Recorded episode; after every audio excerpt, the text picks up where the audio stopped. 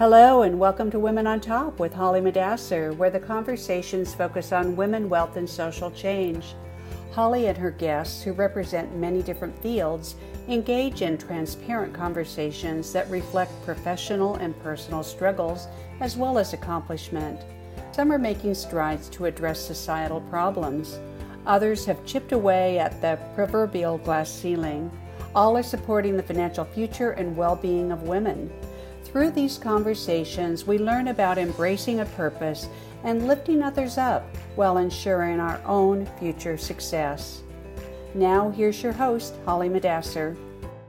Welcome, everyone, to another edition of Women on Top Women, Wealth, and Social Change. Today, I am very honored to be joined by Carolyn Saacke, who is with the New York Stock Exchange and has been in the industry for the last 30 years. Um, Carolyn, welcome. Thank you, Haleh. It's so great to be here. So um, I know you went to Cornell and then you went to Wharton and you made your way over to the New York Stock Exchange. And if I'm not mistaken, you're kind of that liaison between private equity, venture capital, and actually bringing companies on board to go public. So tell us what that's like. That is exactly right. I made my way here via investment banking. So I mentioned that only because I feel like I am a kindred spirit with some of these folks that are sometimes um, a little difficult uh, to work with. But um, it is, I think, the greatest job on Wall Street. I've been here at the exchange now for um, over 15 years, and I get to work with amazing private companies that are looking to go public and now recently, I've moved into the role to really focus on those financial sponsors and advisors and those that are behind the scenes preparing those companies for their journey as a public company, um, potentially, or as a sale. And it has been the most incredible journey as well as a great role. Um, I get to use sort of my MBA education every day, I always say, um, but it's things that are happening in the market every single day. It's relationship building, it's long term relationship building. There's not a single um, conversation that I have that we don't end up talking about two or three other people that we know. Um, so the um, having that that that long experience on Wall Street is really really helpful uh, in this role. So I understand that um that come there are a lot fewer IPOs happening at least in 2020 and I mean it makes sense. This isn't the time in the economy I would think to try to go public, but talk to us about what that's looking like today. Absolutely. So 2022 has been a very different year than 2021. Now we have to remember that 2021 was an exceptional year for IPOs. So last year in the market, $300 billion were raised with over a thousand IPOs. So 300 billion of wow. those, about 140 billion were operating companies. So if you take out SPACs and other sort of financial instruments, 140 billion dollars were raised with over 390 IPOs. This year, overall in the market, again, 300 down to 21. Oh, um, and of yeah. those, the operating companies are only um, 82 companies, and we only um, have raised in the market less than 8 billion. So there are a couple of deals that were a billion dollar transactions, but many of them are kind of small, kind of fill in uh, type of financings, but um, it's a much, much different market. So we have to remember that markets are cyclical and this happens right? But the markets are also really resilient and they will come back. So that's part of why I transitioned from leading parts of the IPO business to really focusing on building those relationships because this is the time to prepare for when that market comes back right? This is the time that companies are using to, they're, yes, they're conserving cash. Maybe they're raising cash in different ways or different structures to do that outside of the IPO market. But they're working on, you know, let's make sure that those revenue streams that we have are really strong. Maybe let's cut out some of the experimental ones. Let's make sure we have all the right people. Let's build towards the future, knowing that that market will come back at some point. Yeah, you know what surprises me is not so much that the IPOs are down this year, but that they were so robust last year following a pandemic. It's it's what? incredible. I yeah. just remember so March 13th um, was my last day in the office um, during that COVID period. And I just assumed no one wants to talk to the New York Stock Exchange. Exactly. and so like, what am I going to do? I'm not even going to build relationships. You know, I'm checking in with with VCs and and private equity firms at that point, just sort of seeing what they're doing. How can we be helpful? latter answer is really nothing right now. Um, but then we started to see bubbling and you started to see the SPAC market. So the special acquisition, um, special purpose acquisition company market, blank check companies raising funds to buy companies later. It was at the time a really advantageous kind of structure. And the market was really receptive to it just because of the way that, that, that it was structured. And you were looking to buy something later. And so that really, really picked up quite uh, a bit. And then the IPO market came back because companies during the pandemic found how they can perform, right? We all learned how to work from home, and all those companies driving that were greatly positioned to be public companies because they had been preparing along the way, but they just happened to hit that right um, on ramp at that particular moment. Consumer companies, we were all at home, we were all kind of focused on um, uh, new streaming services and and making sure our living room was comfortable both for work as well as for social because that's all we had. Uh, maybe some outdoor events and uh, you know um, I, I just remember so many consumer outdoor related companies went public um last in the last couple yeah, of years. I mean the so home industry went crazy. I I built my own office during the pandemic at home and I kind of thought things would turn right back around as soon as the pandemic was over, but I don't know that that's going to happen. I mean, it really changed the way people work indefinitely it, it seems.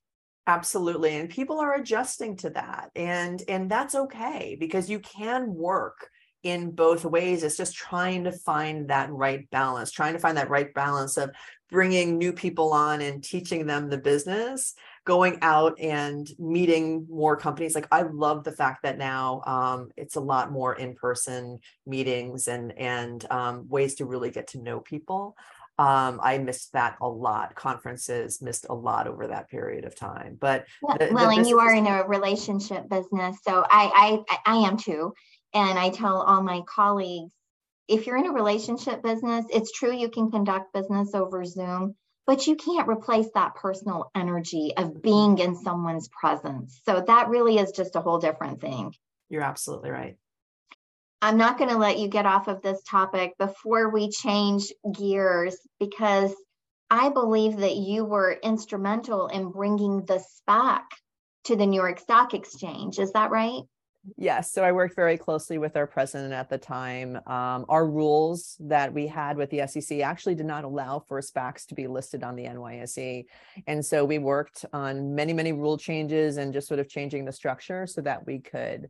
And listen, it is a, you and I have spoken about this, and, and, and a lot of people speak about this. It's a really interesting product and it has its fit. It's always been a good product, very niche, right? For a very particular type of sponsor who's very well experienced in taking companies public and in integrating mergers um, and and really making good uh, connections and and and growing uh, companies. Um, it got a little bit out of uh, control in terms of the SPAC market, right? In the last couple of years, everybody started a SPAC. Uh, there was a something in the Wall Street Journal that came out, and I think the title was "Everyone and Their Brother Has a SPAC. Why don't you?" or something like. There was something to that effect. Yeah. Um, or at least that's how people people felt. And you know what? Uh, there aren't. First off, a SPAC is a special purpose acquisition company. You go out and you buy a, a company and take that company public in the process of that merger. There aren't enough of public ready private companies out there to satisfy all of the SPAC demand explain to our viewers exactly what a SPAC is. Oh, of course, of course. So yeah. SPAC is a special purpose acquisition company. Uh, as a sponsor, you raise funds from the marketplace, typically, let's say $100 million, um, just $100 million. just throw those numbers around. Yeah. Um, and with the promise to buy a company later. So uh, once you have, and you can't do it beforehand, but once you have those funds, you can go out and look for a company to buy merge it into your public company and, and take that company public in the process. And it's a great way to bring companies public that maybe aren't quite the right fit for an IPO, right? An IPO, you want fast growth, you want very forecastable cash flows. You know, you tend to have that hockey stick kind of look. Yeah. And and um, maybe kind of a, a bit sexier and um, tech heavy, you know, those kinds of innovative, glamorous little bright shiny things go right. public much more easily the right? ones that are going to attract investors that want to invest for growth right yeah. and so it's it, there are always companies that that should be public companies but just don't, don't necessarily fit that and that was something that the SPAC market was always very very good for um over the last few years again so many SPACs were out there um, and the the values of the companies that they were buying because there was so many there was so much cash out there very very competitive started going higher and higher and higher and and and it sort of the market didn't really hold up to it. The SEC it kind of created a bubble down. let's call it, it right? It, it did, created a bubble. did. And, and so I've heard people say that the SPAC market as well as crypto these were kind of frivolous excesses of the market that obviously um, when you're in our current economic cycle haven't held up that well. But I don't think it necessarily means that the SPAC is gone. It's more like a correction. Would it you agree with that? It absolutely is. That's a great way to look at it. It is a correction, right? When everything, when there's a certain exuberance and things get too high, we need to kind yeah. of settle it down a little bit. And that's where we are right now. So I do believe that going forward, we will have a SPAC market again, but it'll be similar to what it was before that bubble, as you refer to it, right? So maybe there'll be a handful of SPACs and SPAC business combinations or mergers happening every year, and that's fine. And and so there's a place for it, but it's not going to be you know, like it was. Every everybody and their brother starting a SPAC. It's exactly. a little bit like the Opportunity Zone Fund became. You know, there was this legislation. There were always people out there doing that kind of work. But when the legislation came out, everybody and their brother created the Opportunity Zone Fund, and a lot of them failed. Right. Right. Right. So it, it created its own little bubble.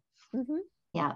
So talk to us a little bit about another concept that we've been noting in the industry, which is that companies are taking longer as private companies with the um, help of private equity, venture capital, other sources of funding.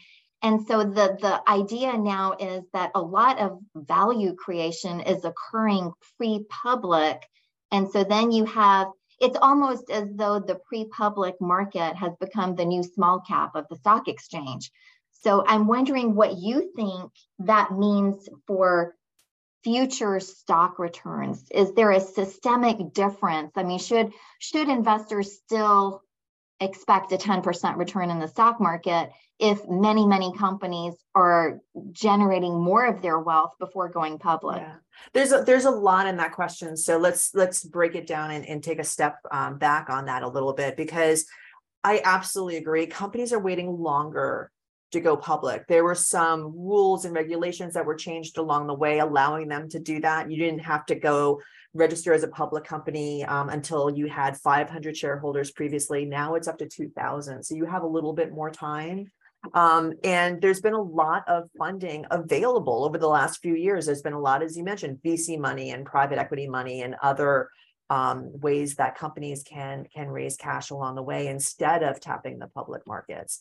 So we are working very hard um, to make sure that um, with DC, with the regulators, that going public is not as difficult as people think that it is. Um, we wanted more public companies out there. We work very hard to bring some of those those smaller companies um, to the marketplace. So maybe um, instead of in the past your companies would go public at five six hundred million dollars. Now they're going public at one two billion dollars.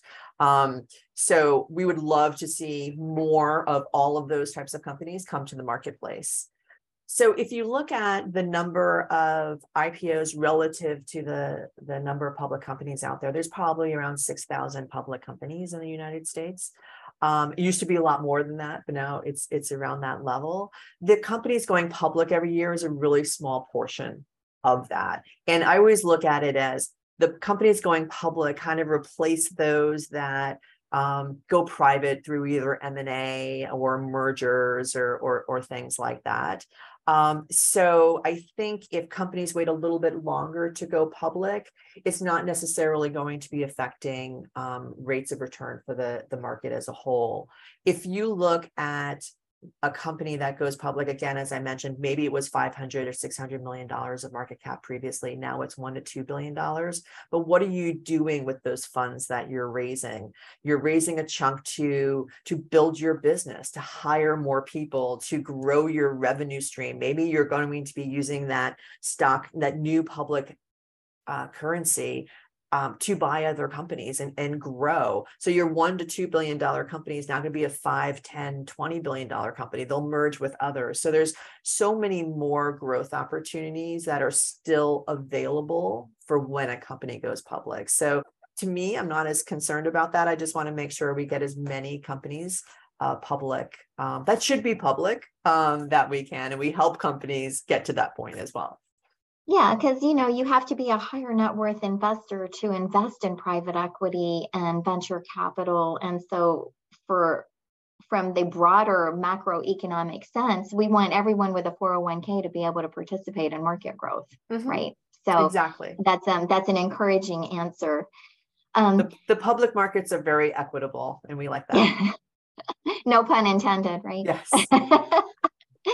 So, Caroline, I want to shift gears for a minute if we could. Um, uh, myself, as a financial advisor, I think maybe one in five financial advisors in the US is a woman. Mm-hmm. And I would guess that that number of women doing what you're doing on Wall Street is far, far smaller than that. So, tell us and our viewers as a woman what this experience has been like for you because i'm, I'm pretty sure that most private equity uh, venture um, these funding sources and even the ipo market it's mostly men right? You know i've been in this business for a, a long time and i'd like to think that um, there are more women and there are you know relative to when i when i first uh, joined wall street um, but there's still such a long way to go, Haleh. I went to an event last evening and um, I walked into Cipriani's in, in New York, and it was a beautiful setting, beautiful um, opportunity to network and meet people. And it was 99% male. and I thought we had come far, further than that, um, but we still have a, have a way to go. Um, I think what's really important that the women that are in this business, we really do support each other and we really work on bringing other women up whether that be from a mentoring perspective or just from a contact and relationship perspective. It's that three gives and an ask, right? You want to give things to people, eventually knowing that you're going to ask for that favor at some point in the future. But for women in the business, I think it's just we want to give, give, give, give, give. And if something comes out of it greater later, great. But I want to see more women um, on Wall Street.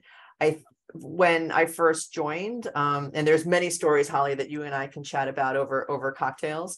Um, it was a bit difficult um, as the only woman in the room.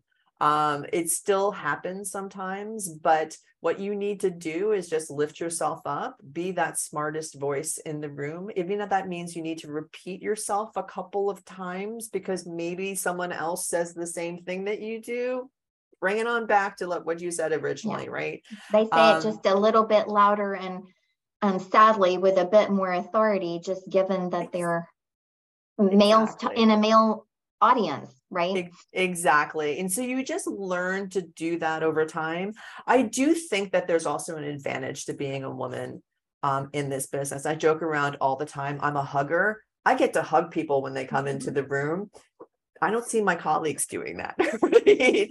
And so we were talking a little bit earlier about being in the room with people and creating that relationship and creating that bond. I can do more with that than a handshake, right?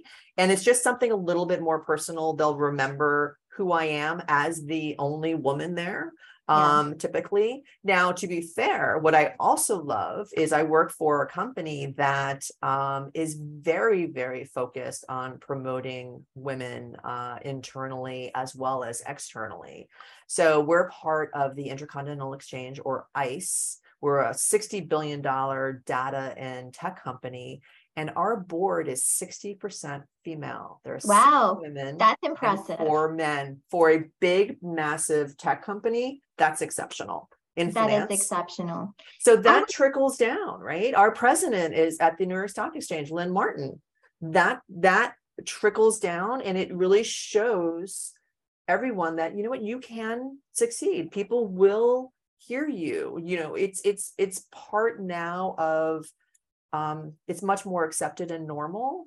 Um, you don't, I don't think people say, oh, wow, there's only so many women in the room, unless you're a woman in the room saying, wow, there's only so many women room, right? I know we need to change that, that, that perspective, but um, we're getting there. There's more and more every day. I, I do feel that we're we're getting there. And I would im- imagine that another advantage of being a woman, if you're in a relationship business like I am, is just dare I say we're more relational as Yeah. women.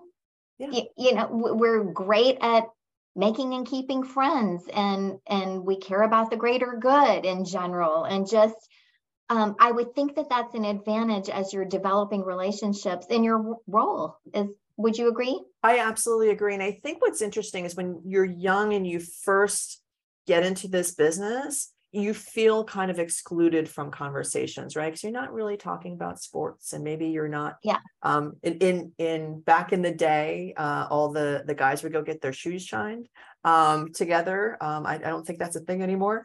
Um, but we um, just go shopping. oh, that makes me sound so old, right? But but you have to then find the the, the thing that works for you, right? And so Yeah. have a different conversation to bring people in, have a different um, way to to bond with people, and and like you said, we're very good at creating relationships and finding what those things are.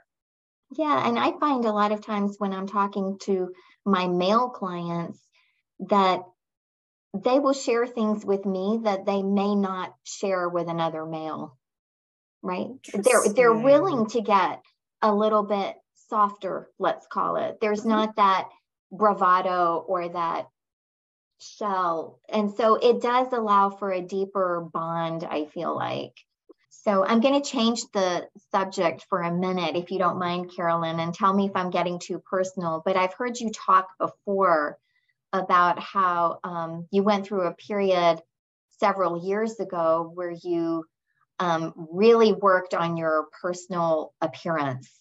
And if if you're comfortable, please share that with your audience, the impact of that on you personally and professionally. Absolutely. I'm, I'm, it's not a problem to share it at all because it's not something that I can run away from. Those pictures remain out there forever. I think, you know, I've always been a, a, a tall girl. And um, I think over time, working on Wall Street, working all of those hours, not eating really well, work, you know, not really moving around very much, the weight crept up on me. And about eight years ago um, i think we all worked towards a change and but i we i really wanted to work towards a permanent change um, and set everything in motion to do that and hired a lot of trainers and and made myself very very accountable for what was happening and i ended up losing over a hundred pounds That's And- incredible. Congratulations to you. That is no small feat. it it's a lot of hard work and so thank you so i really i celebrate every time i see someone that that is is going through the same kind of um journey and, and especially when you hit those plateaus they're really hard to get over um, but what was really interesting is I knew it would affect me internally, right? Um, I knew I'd become more confident. Um, I knew that uh, I, I, I, I think I'd be a happier person, um, but I didn't realize how it was going to affect me professionally. I think being a larger woman um, in this society is is looked at differently and i think that um, i wasn't really prepared for how positively people were going to uh, react to my weight loss. Um, i get invited to a lot more meetings um which is or, or or or i yes i get invited to and then my meetings get accepted more by the way um as as well right so you have to go out and get your meetings and You, not you- just wait you for the got ones like to come really in popular. You became one of the beautiful people suddenly. Is that what happened? I I wouldn't go that far um but but it's important to to recognize that you know your appearance is a big part unfortunately weight is such a, a you know, still looked at um, differently, you know, yeah. here. And um it, it it i became we were talking before about conversations and and you know everyone talks men talk about sports and working out all the time. Well guess what? Now i can talk about working out too right? Yeah. and i can get i can be part of those conversations. And it just really really changed um the dynamic. Um, it, it, doesn't hurt that we took a lot of uh, health related and wellness companies public, and now I can relate to those as well because I try all those products too.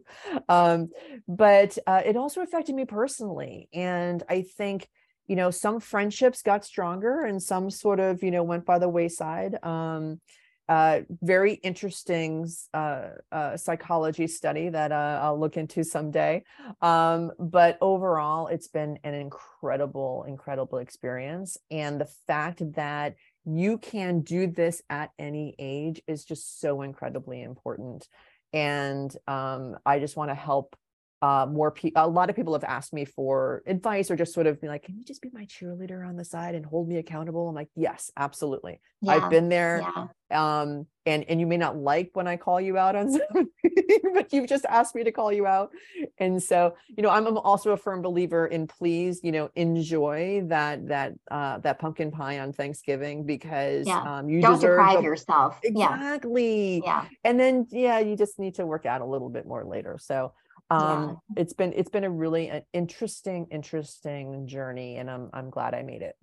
And I, I think that on a personal level um, some developments occurred as well if i'm not mistaken. Yes, yes just a little development. So um, i am getting married so uh, i found finally the the the you know the right person without settling right? Yeah. you need to be confident and secure in yourself and you just need to keep looking until you find that right person. And it took me a few years, longer than maybe I had expected, but uh, it's been really, really good. So again, you know, it, it could happen, um, you know, at any age. You just have to keep trying. You have to believe in yourself and and and um, you know, both professionally, personally, with all of your relationships, and kind of just put yourself out there. Yeah, I am. I'm so so happy for you, Carolyn. I mean, you really are a model for um, the women that are watching. That you know, you can have the job that you want. It doesn't matter that there aren't that many women there. It doesn't matter that there's a glass ceiling. You just believe in yourself and you go after it, and you can make it happen. And in your case, you've kind of got it all now. So I'm very happy for you and oh, honored to have had you on our show today. Well, thank you, Haleh. It's an honor uh, to be on here as well. I love what you're doing for your clients, for women um, overall. I loved your books. So Thank you. Uh, everyone go out and uh, take a look, see. But um, it's it's wonderful to be here. So thank you so much for including Thank me. you. Thank you, Carolyn. Take care now. You as well. Haleh Moddasser, CPA, is a partner and senior wealth management advisor at Stearns Financial Group an investment management firm with offices in Chapel Hill and Greensboro, North Carolina. Securities are offered through Hightower Securities LLC, member FINRA SIPC. Hightower Advisors LLC is an SEC registered investment advisor. Refer to brokercheck.finra.org for more information. This podcast is copyrighted and all rights are reserved. The content of this podcast is for information only and not intended to serve as financial, legal, medical, or any other form of professional advice.